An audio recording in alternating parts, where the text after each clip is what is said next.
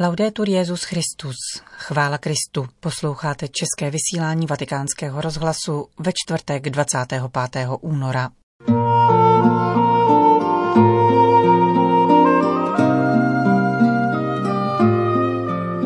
Papež František obrátí pozornost světa k našemu dramatu, říká chaldejský patriarcha kardinál Luis Rafael Sacco. Princip nediskriminace nesmí rozostřovat limity Evropské unie, píše vedení Komise Evropských biskupských konferencí v listu předsedovi Evropského parlamentu. A v druhé části pořadu uslyšíte další část duchovních rozjímání mistra od svatého Bartoloměje. Příjemný poslech přeje Johana Bronková.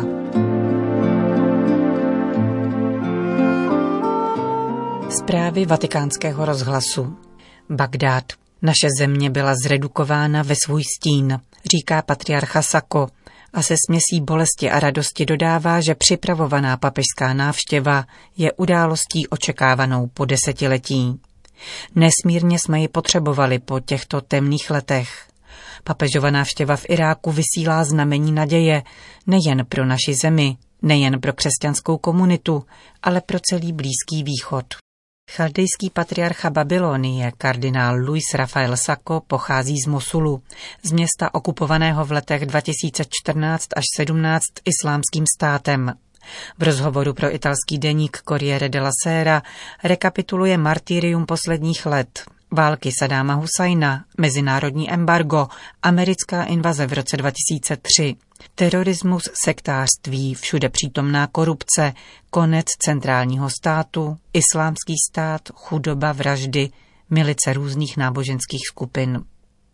To všechno nás srazilo na kolena.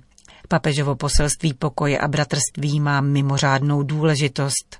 Přichází říci, že náboženství nerozděluje, ba naopak, že může spojovat, pomáhat k nacházení společného jazyka v Bohu a ve víře. Papež nám přichází říci, že jsme všichni bratři, všichni jsme boží děti. Přichází promluvit proti veškerým partikularismům, proti těm, kdo užívají náboženství k dominování nad ostatními.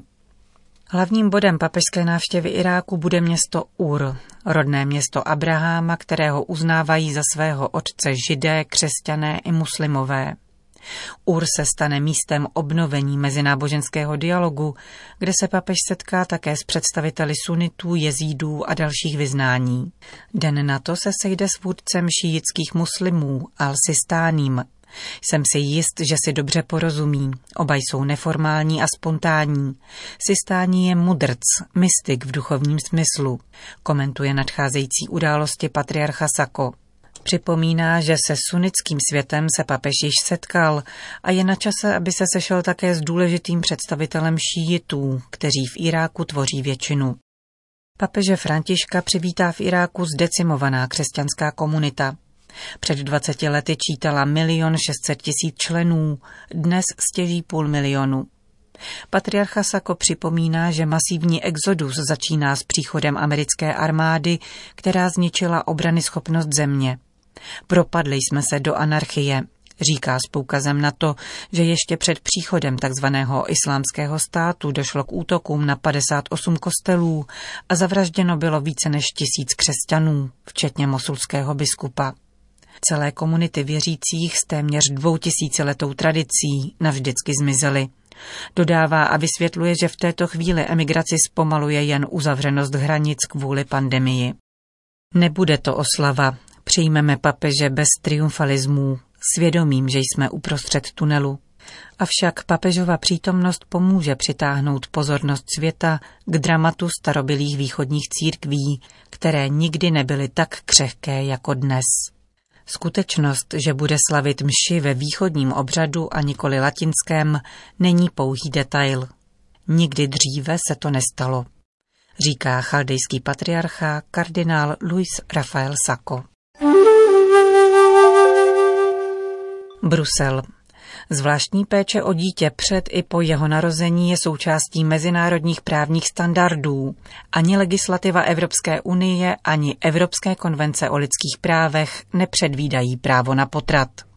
Zákony o interrupcích jsou v kompetenci právních systémů jednotlivých členských zemí. To jsou hlavní argumenty, s nimiž se vedení Komise Evropských biskupských konferencí ohradilo proti rezoluci Evropského parlamentu z 26. listopadu ohledně změny potratového zákona v Polsku. Katolická církev se angažuje v podpoře ženám, které se ocitly v životní situaci poznamenané obtížným nebo nechtěným těhotenstvím a volá po ochraně a péči pro rodící se život. Každá lidská bytost je povolána k životu od Boha a potřebuje ochranu, zejména v době, kdy je nejzranitelnější. Předesílá list adresovaný k rukám předsedy Evropského parlamentu Davida Marii Sassoliho. Nese datum 22. února a podepsalo jej celé vedení Komise Evropských biskupských konferencí, její předseda kardinál Jean-Claude Hollerich a čtyři místopředsedové, mezi nimiž je také královéhradecký biskup Jan Vokál. Evropští biskupové poukazují na skutečnost, že jedním z hlavních principů fungování Evropské unie je respekt k limitům kompetencí, které jí členské státy přisoudily a které jsou obsaženy v primárním evropském právu. Rigorózní dodržování tohoto principu je zároveň předpokladem zákonnosti, jedné ze zakládajících hodnot Unie. List vyjadřuje znepokojení nad formulacemi rezoluce s pochybňujícími základní právo na výhradu svědomí, které se odvozuje od svobody svědomí garantované chartou základních práv Evropské unie. Zároveň upozorňuje, že zejména ve zdravotnictví jsou lidé uplatňující tuto výhradu mnohdy předmětem diskriminace. Jsme toho názoru, že takováto nespravedlivá stigmatizace by se neměla podporovat, píší reprezentanti evropských biskupů. Formulují také své výhrady k častým odkazům na právo na rovnost a nediskriminaci, s nimiž operuje zmíněná rezoluce Evropského parlamentu. Při naprostém respektu k těmto právním ustanovením jsme znepokojeni, že princip nediskriminace může být používán k rozšiřování či rozostřování limitů v kompetencích Evropské unie, píší biskupové s poukazem na to, že tím samým dochází k narušování zásad zakotvených v chartě Evropské unie. Se zármutkem jsme rovněž zaznamenali, že text neobsahuje žádné odsouzení ani vyjádření solidarity ohledně nepřijatelných útoků na kostely a místa kultu, k němž došlo v Polsku v kontextu protestů spojených s tímto zákonem. Konstatují na závěr představitelé evropských episkopátů a dodávají, že jsou připraveni poskytnout jakákoliv vysvětlení k těmto, jak říkají, klíčovým tématům, Svědomím, že zmíněná rezoluce bude mít silně negativní dopad na způsob, jakým je Unie vnímána členskými státy. Konec zpráv.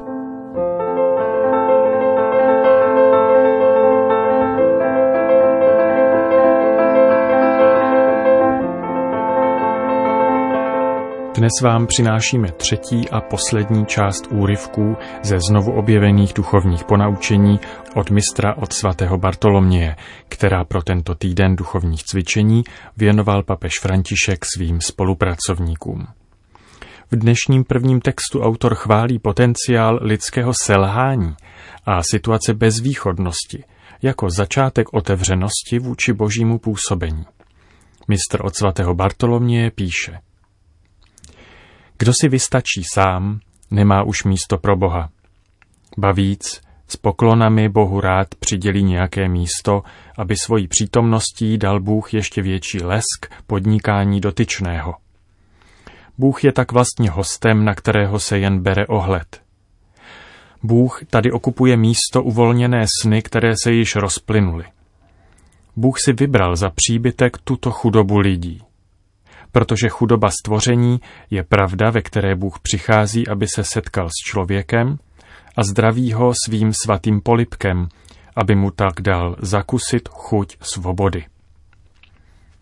Všichni už zažili situace, kdy viděli, jak se jejich vlastní sny hroutí.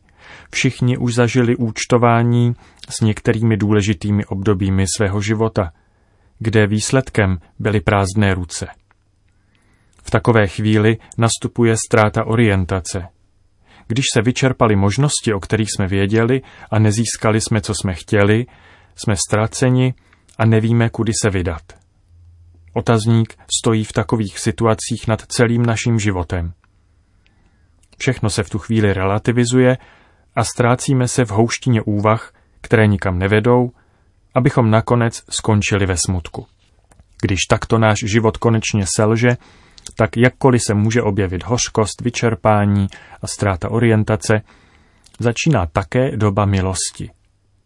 Když se dostaneme na hranice našich vlastních sil a také na hranice našich vlastních snů, můžeme se otevřít působení Božího ducha, který může dokončit to, čeho náš život ve svém selhání nebyl schopný. Bůh potřebuje prázdno, aby ho mohl naplnit svojí přítomností. Další a prozatím poslední poznámky mistra od svatého Bartoloměje budou ty, které hovoří o modlitbě. Jakkoliv jde o rady pro mnicha, v kontextu současné spirituality se jeví jako velmi aktuální a použitelné. Bude pro tebe velmi prospěšné, aby si stanovil nějaký čas během dne, který budeš věnovat přímo Bohu a zůstaneš věrný tomu, co jsi si stanovil. Ve skutečnosti bude mnohem plodnější zůstávat v boží přítomnosti, aniž bys přitom dělal cokoliv jiného, než mu vlastně jen nabízel trochu své společnosti, jako to děláme s našimi přáteli. Jinak by to bylo, jako kdyby ses u svého přítele zastavoval, jen když od něj něco potřebuješ.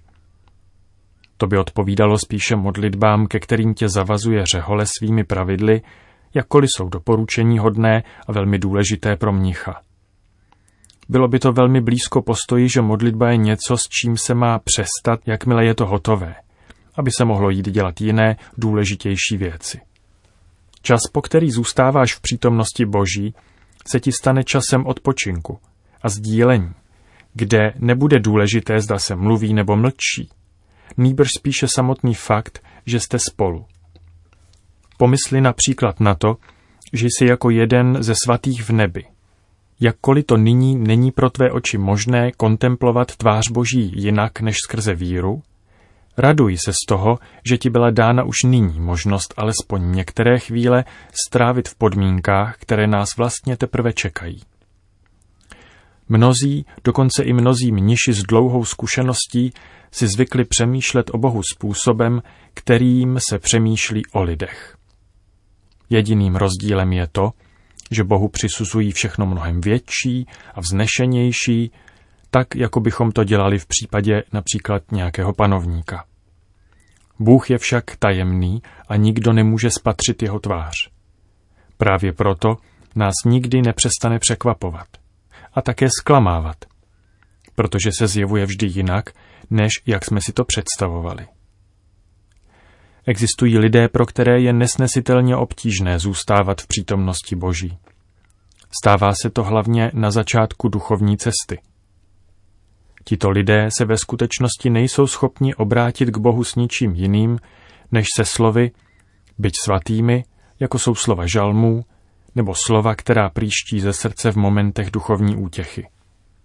Tito lidé velmi těžce snášejí ticho, které zastihne jejich duši nepřipravenou, jakmile skončili s tím, že sdělovali Bohu vše, co měli na srdci. Nuže, takoví lidé by si měli uvědomit, že toto je právě okamžik, kdy začíná modlitba, která je Bohu milejší. Je to čas, kdy už nemají sami za sebe Bohu co říct a kdy modlitbou bude už jen to, co v nich způsobuje Bůh darem svého ducha. Je tedy třeba naučit se modlit se ne naším způsobem, ale božím způsobem. Taková modlitba se odehrává spíše v tichu, které nevyjadřuje nějaké koncepty. Vyjadřuje spíše celek našich postojů. Nesnaží se sytit naší mysl, nýbrž naplňuje celou naší bytost dokonalým blahem. Tolik mistr od svatého Bartoloměje.